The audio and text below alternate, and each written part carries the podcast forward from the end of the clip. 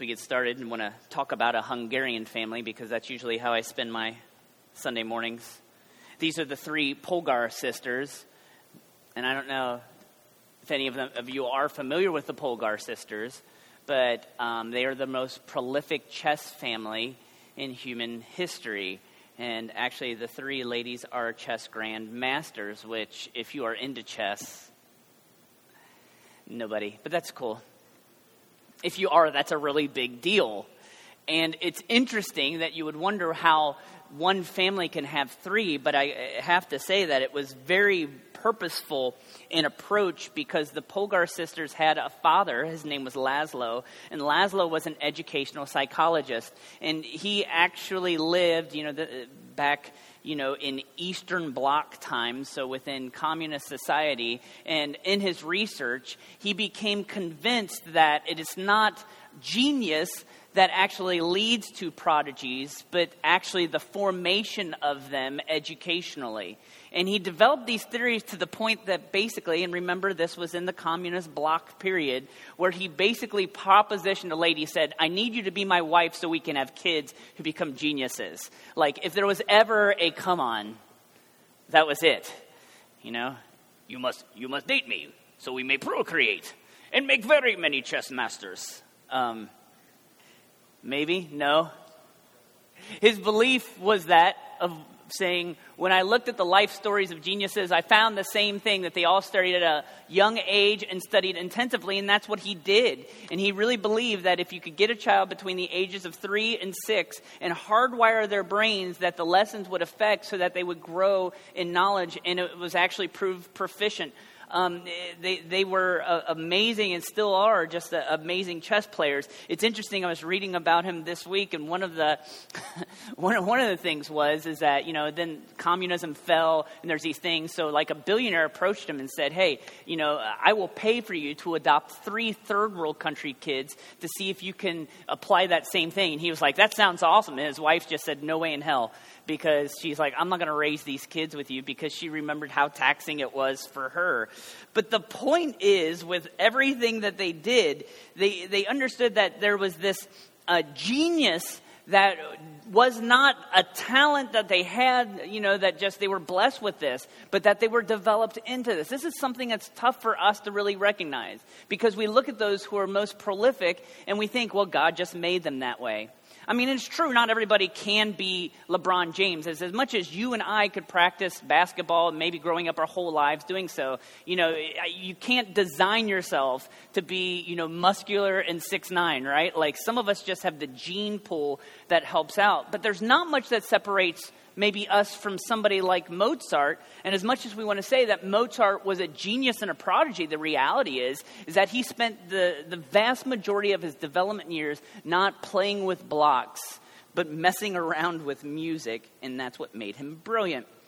What does this all have to do with our study? We're in the study of the book of Ephesians. I think it's important for us to see the basis of a good thought mentality to affect how we move and act within our futures. Last week, if you were with us, um, we talked about the application of the gospel as the Apostle Paul, who wrote this letter to a church that located in modern day Turkey, as he was talking to them, he wanted to show them what it meant to be a good Christian. What is the outward expression of that? And we talked about that there was, and when I said outward, what does it look like when we, we connect with people outwardly? We develop ourselves inwardly and we acknowledge our upward spectrum to God. This is what it looks like when you do Christianity what we're going to read and study about this morning in Ephesians chapter 2 is the true essence then of Christianity. When we call the gospel, the gospel is just a old English word for,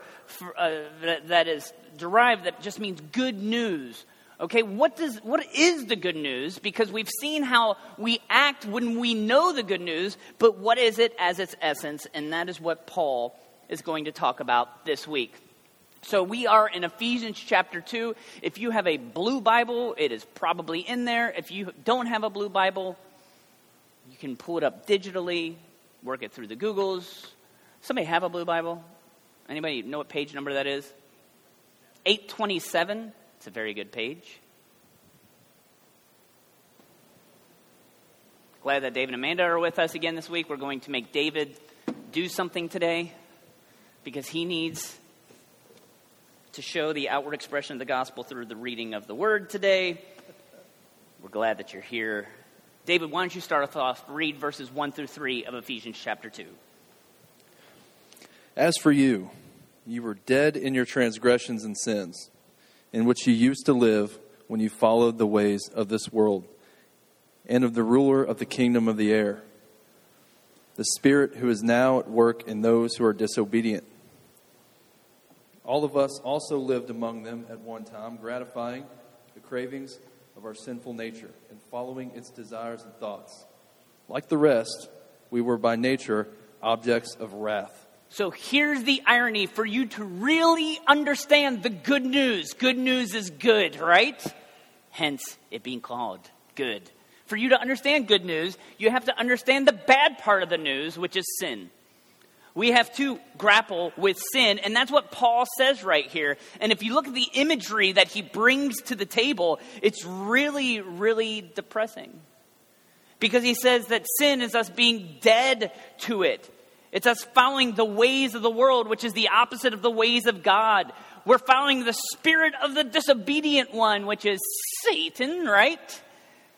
Not a good thing in the Bible. I love that it talks about the cravings of our flesh. Many of us think of that as a quick trip to Graeter's to get a pint and eat it in one sitting. But when you think even further about the cravings of our flesh, you see this imagery, and all throughout scriptures, when we talk about sin, it's supposed to be dark. It's supposed to be something that you don't want to be around. What is sin? And uh, people have interpreted this a long time. I will give you the 17th century interpretation from uh, some good Presbyterians in the Westminster Catechism says that sin is any, any want of conformity unto or transgression of the law of God. Even that definition feels sinful, right? You're like, yeah, that's about, right? What, what maybe for us to recognize is that, you know, why is this bad? And very plainly for us, sin is the willful disobedience against God. Why is that a problem? Well, it's because God's in charge and you don't want to piss off the guy in charge, right? more so about that, it comes down to the character of God. Who is God?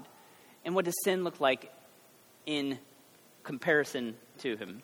Psalm chapter 99, verse 9 says, The Lord our God is holy. God is holy. Now, recognize this then, as we try to contemplate the holiness of God, it stands in stark comparison to our sin. I even tried within this illustration to give a color for us to understand that. For us to understand holiness, it's the purest of white, it's the without blemish. And our sin is dark. And you, you, you, know, again, we always think within, within realms of comparison, but just recognize that all of our sin, compared to the stark holiness of God, is what is so dramatic about this. Recognize that our sin puts us in rebellion of God, and as so, the line separates us. There can be no intermingling of that. Now, I would love to just go preach a whole sermon about sin, and thankfully, Paul doesn't stop here. He keeps going. But one of the things that's very difficult for us to do today as Christians is to even talk about sin. True? Like usually when you're talking to people about your faith, you don't lead with sin, right? Like he's like, "Hey, tell me about your faith." Well, and you're like, "Let me tell you about sin." No, specifically your sin. And that's the reason why we don't usually traverse within there because it's an offensive thing for people, right? Because it kind of uh, brings up conflict because usually it's difficult to talk about sin without somebody think that you are just judging them and this is why people want to talk about Jesus, usually in vernaculars today, and they want to talk about faith, but they don't want to talk about sin at all because that's the negative aspect. Like, let's keep it positive, and then when they're feeling really good about that, I'll drop, oh, by the way, there's sin, and maybe we'll just move on to heaven somewhere later, right? But to really grapple with what that means, this is the problem, friends. This is the problem that faith resolves.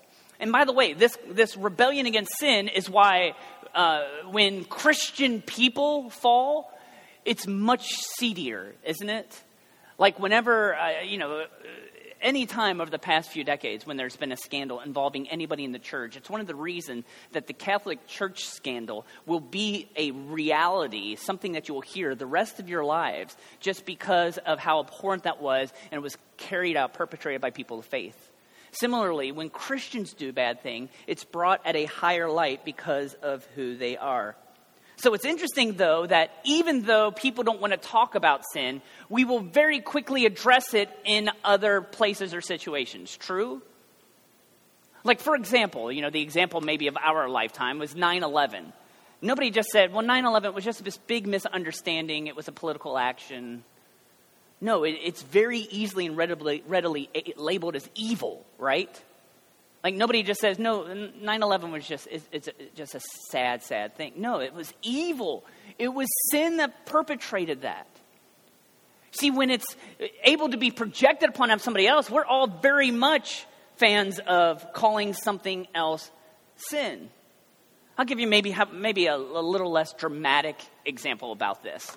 Our, electric, our, our election season right now, right? Like I, I, saw something this week where it was like, you know, Uh, certain, uh, they're trying to push the moderators of this week's debate to call out lies, okay? And when we talk about lies, and this is about as political I'll get within the season, it's just like, no, the, the moderator needs to call out Trump's lies, right? Like, that's like this push. And I'm like, you know, this is the problem, friends. It goes both ways. So, as much as we can criticize the Donald for his mistruths, even for those of us who find him abhorrent, understand that Hillary is not the, the perfect on the other side. No, she also is a liar, and he's a liar. And maybe more important than any of this, the preacher's a liar. I'm a liar. I'm good at it too. Therein lies the problem. It's easy for us to project it upon somebody that we dislike more so than for us to own it ourselves. And that's what Paul does throughout his writings. That's the essence of Christianity. That's Romans chapter 3, 23, the thing that we need to grapple with. When we are dealing with people and talking about the concept of sin, yes, it is difficult because we don't want to indict them, but it's something that we need to own collectively, right? All of us sin. You sin, and you're really good at it. Don't worry, I'm probably better at it than you. So it's not about then us coming into sin. If this was just the message of it, it was just don't sin. If this was the message of Christianity, I'm not sure I could buy in. But fortunately, that's not where Paul stops. That's not where the gospel starts. Let's get more to its essence, David, as we read verses 4 and 5 of Ephesians chapter 2. But because of his great love for us, God, who is rich in mercy, made us alive with Christ even when we were dead in transgressions. It is by grace you've been saved. So, what we go from in verses 1 through 3, where Paul grapples with the issue. What's the issue? Sin. How is sin resolved? Sin is resolved through grace. It's a very churchy thing, but something that we need to understand. Again, let's go back to the visual. What is the issue with sin? Sin is separation from God, right? It is our inability to engage with the creator of the world because he is holy, we are not, and there's a rift between this. But what does God do in response then? What is grace? Grace is God solving the problem. So, as much as we might want to say, you know, again, God's got broad shoulders. So, when some of us get just frustrated or angry with Him for the, the, the fallen world or, or stuff, we, you know, it's okay to be angry with God. But the issue is, is don't stay in your anger and recognize who He is and recognize that God addresses our sin problem. So, He is not distant in trying to make sure that our sin does not keep us from His fellowship. What is this? This is grace. How's grace expressed? Watch what I do here. Boom. One more time, for effect. How does God reach out to the holiness? It's a cross, right? But the visual, and by the way, you know, I would just remember I was in youth ministry in the 1990s, so you were taught how to do this on a chalkboard because there was like this big chasm, and that's where the cross goes. And I didn't do that right here because, but then I mentioned it, so I might as well have just done this. And some of you are like, you know, we're doing this because, you know, some of us are like, okay, I get it, because I, I, I was at a church one time and, you know, that's what they did and they thought it was awesome. Flannel graph, anyone? Okay. Here's the deal. The essence of Christianity, though, is this, right? And we can smile and laugh about it because, oh, yeah, it's so simplistic, but that's the beauty of it, too, right? The sin problem is something that is cancerous. It's something that will eat us, that will kill us, that will bring about our death, but it is solved by the cross. And that is done by God through his son Jesus when he died for us. So that despite our rebellion, despite our sin, he connects us to his holiness through Jesus. That's Theology 101. That's basic Christianity. That's why this is good news. But then why does it go wrong? I mean, we even read it right here. What is the problem that the world then has with this message? Part of it is because it's an exclusive message, right? So when we say, How do you get right with God? it has nothing to do with you eliminating sin or personal actions or becoming more and more perfect yourself. It has everything to do with Jesus. And that's an exclusive statement. And statements of exclusivity in a pluralistic world are seen as anathema. They're just seen as just wrong for us to claim something like this. And it does bring then our faith into conflict. But we have to figure out then what, why does this change? I'll tell you one thing right here. At the end of verse 5, it's just by grace you have been saved.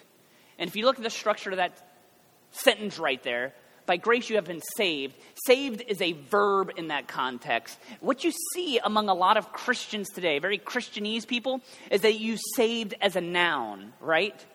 I just remember, you know, and I'm a minister, so I've had this happen to me, which is always peculiar. Somebody says, Well, are you saved? And when they say saved, they're really not talking about within as a verb, but they're really talking about it as a noun. It's like, are you saved? As if saved is this compartmentalization of my soul that makes everything right. Like, if you're saved, then you're part of this group, and this group is what should make you feel good. And we have to watch about that is that, again, the, the message of the gospel, the message of sin being uh, absolved through grace, is not then so we can feel better about ourselves. It's for us to understand how flawed we are and what Jesus is constantly doing through us. Jesus saves us. It's not that we arrive, He works through us.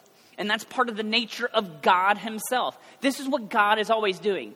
He, though He is holy and He should have nothing to do with blemished us, He says, I'm going to figure out a way to bring you into the family.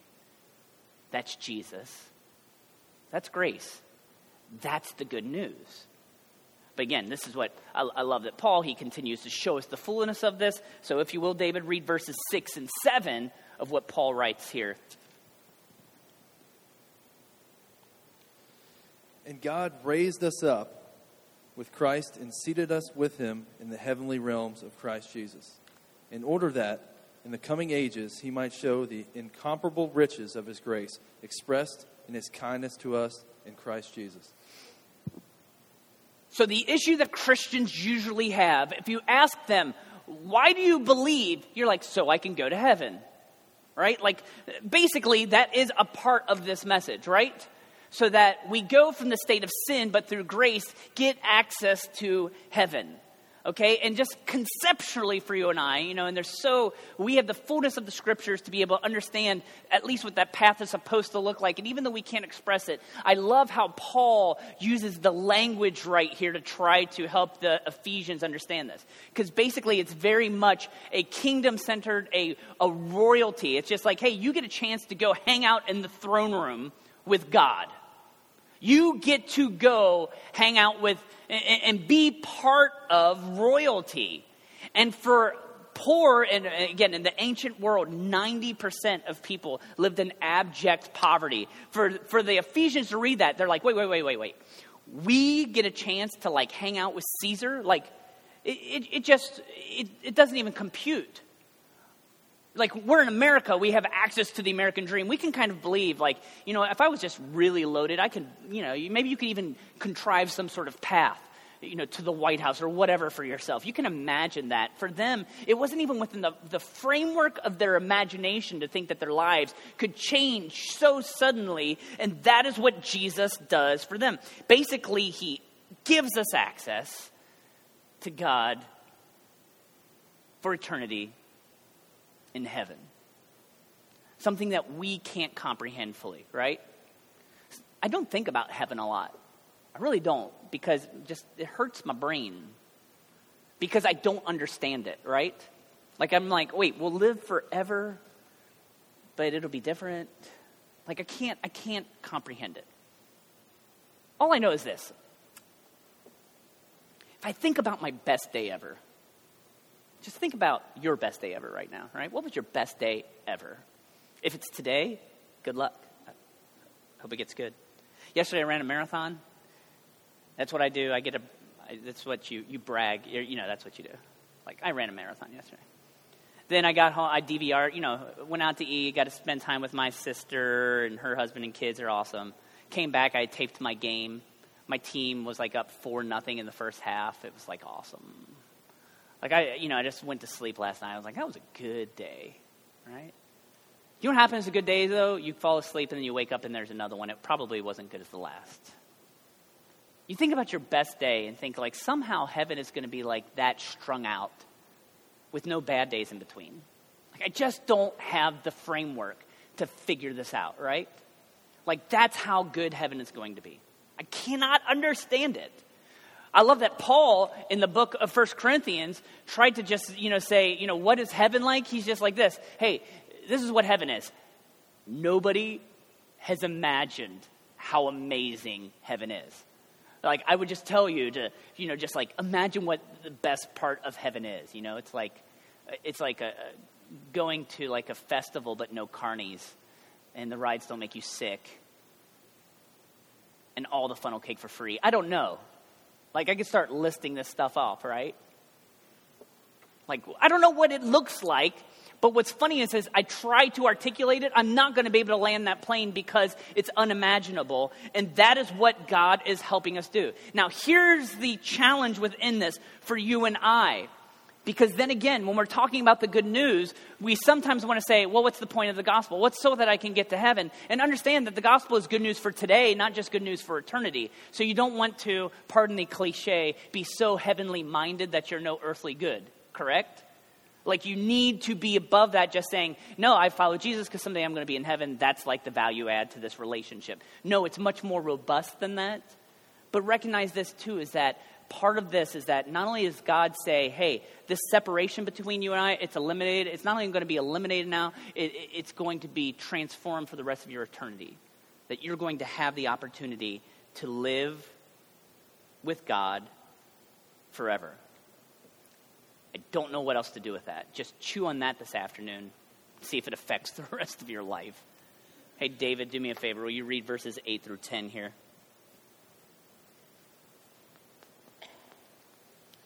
For it is by grace you've been saved through faith. And this is not from yourselves, it is the gift of God, not by works, so that no one can boast. For we are God's workmanship, created in Christ Jesus to do good works which God prepared in advance for us to do. Okay. So, under all of this stuff, then, and here it says handiwork in the new translation of the NIV. Um, also, it says, we, you know, like we are God's handiwork, we are his workmanship. Like we are reflections of God. And therefore, what we need to do then is live while we are here as if this good news has changed our lives, right? So know this we do good things not because the good things save us. Our salvation is in the grace, but our reflection of that are the good things that we do day to day to make sure that on our path to sainthood from ain'thood, is us doing things better, right? Did you like that one? Yeah. That was from my old notes. That was good stuff. To sainthood from ain'thood. Yeah, just chew on that one. Yeah. Okay, so what does this mean then? Because usually when we talk about the gospel and the good news and how our lives are changed in Jesus, many people want to think of this just within a mental construct, right? Like, what do you need to do to go heaven? You need to believe that our belief is central to that. And what Paul is saying right here is that, yes, it's important that you understand the path to grace which comes through Jesus. You need to recognize what that looks like. And again, this is the power of the gospel that was, is amazing. That message is so simple that a child can understand it, but it's so complex that you can spend a lifetime studying the nuances of it and never fully understand what God is doing. That is the beauty of the brilliance of what God is doing through grace. But what we're dealing with here then is then if, if I have this belief and this knowledge, then how does it affect me from day to day? Why is my life any different? And that is because undergirding all this idea is the idea that then I need to reflect how grateful I am for what God is doing. Now, on a geeky, deep theological level, and it's not really that deep, but just to introduce two terms that maybe help make sense of this, are the terms orthodoxy and orthopraxy. And when we talk about people's faith, you know, we, we say, do they have an orthodox faith? And, and maybe you are familiar with like the Greek Orthodox Church. They thought it, basically Orthodox just means the, the, ortho for right, doxy, which is our uh, our way of thinking, our belief. Okay. And here's the thing about this: we want people to believe rightly about the gospel. Like, what, how, how are you saved? What does it mean to be saved as a Christian? Is that something that you did to achieve that? No. It's the grace that I have through Jesus because he died for me. So that's thinking about it right. But we don't just want to have an orthodox um, belief in of itself. We also need the orthopraxy. Praxy, uh, Latin for, for, for um, like pra- practice. The things that we do well too. So it's the combination of the two in our lives. It's not just knowing the truth, but it's living out your life as if you know it. And friends, that's why people hate Christians, right? Because many Christians think it's all about believing the right thing. And we talked about this last week with people holding up signs telling them that they're sinners and going to hell. Why, why do we hate that? It's because they might have the right belief, but they're not expressing it like Jesus would want that to be expressed. So it's bringing the two together for us to recognize that this is what it's about. You can raise up a child and give them all this innate knowledge, okay? But for them to become a prodigy, they have to figure out how that is exercised. And similarly for me and you, it's not just enough for us to, to have like the, the biggest Bible or the most robust Bible software so that we can know more trivial facts than anybody knows about our faith it, that is all for nothing if we're not acting right. And then similarly, this is what we then need to think about the people that we love who don't believe. Because as much as they might be in a realm where they are, are more philanthropic and benevolent than anyone we know, if they don't have the belief of Jesus, then that is not the way to salvation either. We're not saved through what we do, our actions are a reflection of what we believe. That's what Paul is saying. He's trying to set up for us how we need to live our lives. What does that mean for me and you? I love how Paul puts it later in, did I put the text in here? I didn't. In Philippians chapter 2, verse 13, Paul writes this Continue to work out your salvation with fear and trembling, for it's God who works in you to will and act according to his purpose. It's this phrase right here work out your salvation with fear and trembling. Work out your salvation with fear and trembling. That's a weird phrase, right? And you're like, wait, no, no, no, no. I'm saved through grace. I'm not supposed to work at this. That's not what Paul is saying. That's not what the gospel says. What the gospel says is that if you really believe Jesus did this, why isn't your whole life a testimony to this? Why can't we see that reflected in what you do? And that's why this is, I believe, the synopsis of all things. Just don't just think right, do right. And for some of you, that's the challenge for this week in your lives. Maybe you've known the gospel your entire life, but is that reflected in your actions? When you walk around on the streets, when you're dealing with people, you know, do, do people find you difficult? You're like, well, that's just who I am. You know, like I'm, I'm edgy. You, you should come to love me for that. Okay. We all have little foibles, but the reality is, is that if you truly believe in what Jesus did for you, then your actions should reflect it. Are your actions reflecting? Can people see that Jesus has changed your life? Or maybe you're the other one. Maybe you are just the default good person like you look in the mirror, you smile every day, you give yourself a little wink. You're like, I'm, I'm a good lady. I'm, I'm pretty swell. Maybe you're that person, and maybe you haven't ever really wrestled with this idea of what Jesus has done for you. And that's a, a, a total challenge because you have to recognize that it's not about you. The emphasis of all this, it's not about you, it's about what God did for you. The essence of the gospel. Who we are is defined through the sacrifice of Jesus. Jesus should define our lives. And that's why, again, I, every time uh, we worship together, we take communion. And why do we take communion? Um, in just uh, a small way, we do it because that's what the church has done for a few thousand years. When the worshipers come together, they pray, they sang, they studied the word, and they had communion. Another reason is because this is something that Jesus told us to do. He said, Listen, when you gather in the future, you're going to need to do this. Why? You know, why? And by the way, I, I just, I, that's a whole other point to a sermon that I'm not going to elaborate right now, but, you know, Jesus didn't really command us to do a lot of specific things. Like, he commanded us to do, like, you know, we needed to love, we needed to trust, believe, we, we, we, we needed to, to have good heart and spirit. But he's like, oh, and by the way, communion. This is something you're going to do. He didn't launch a lot of commands at us. Why did he do that? Because Jesus, better than anybody, understood that we might be all about our orthopraxy, but sometimes it just needs to come back to recognizing what this is, which is grace filled life. And that's what we're able to do every week when we come and have communion. This isn't about anything but Jesus. And for you to recognize through all of your faults and flaws, it's through the cross that you're made whole. So that's why I love this time. So we get to conclude our worship thinking about grace and thinking about the cross. I'll pray. We'll pass around the trays. If you're a follower of Jesus, we ask you to take a piece of bread, take a cup, eat and drink, so we can remember the sacrifice of Jesus on the cross. I'm going to pray. We're going to have communion.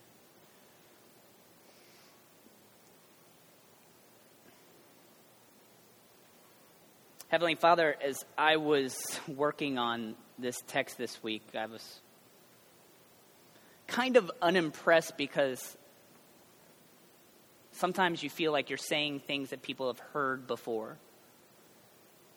And this little walk through what it means, what the gospel means, is something that many of us know. Like there might not, some of us might have come through this not of learning a new thing this morning, Father.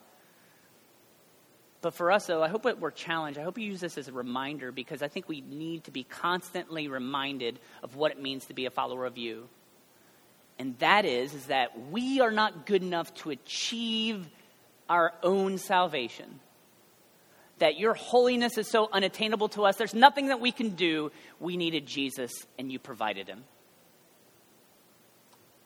You loved us so much that you came to earth, that you lived life perfectly, that you bore our sins in the cross in a brutal, brutal death so that we might dwell with you for eternity. And Father, I ask that that message resonate with us far beyond this time. But in the here and now, you remind us of the cross. You allow us to embrace your grace and to give thanks for what you do in our lives. We give you thanks and we remember you now in Jesus' name. Amen.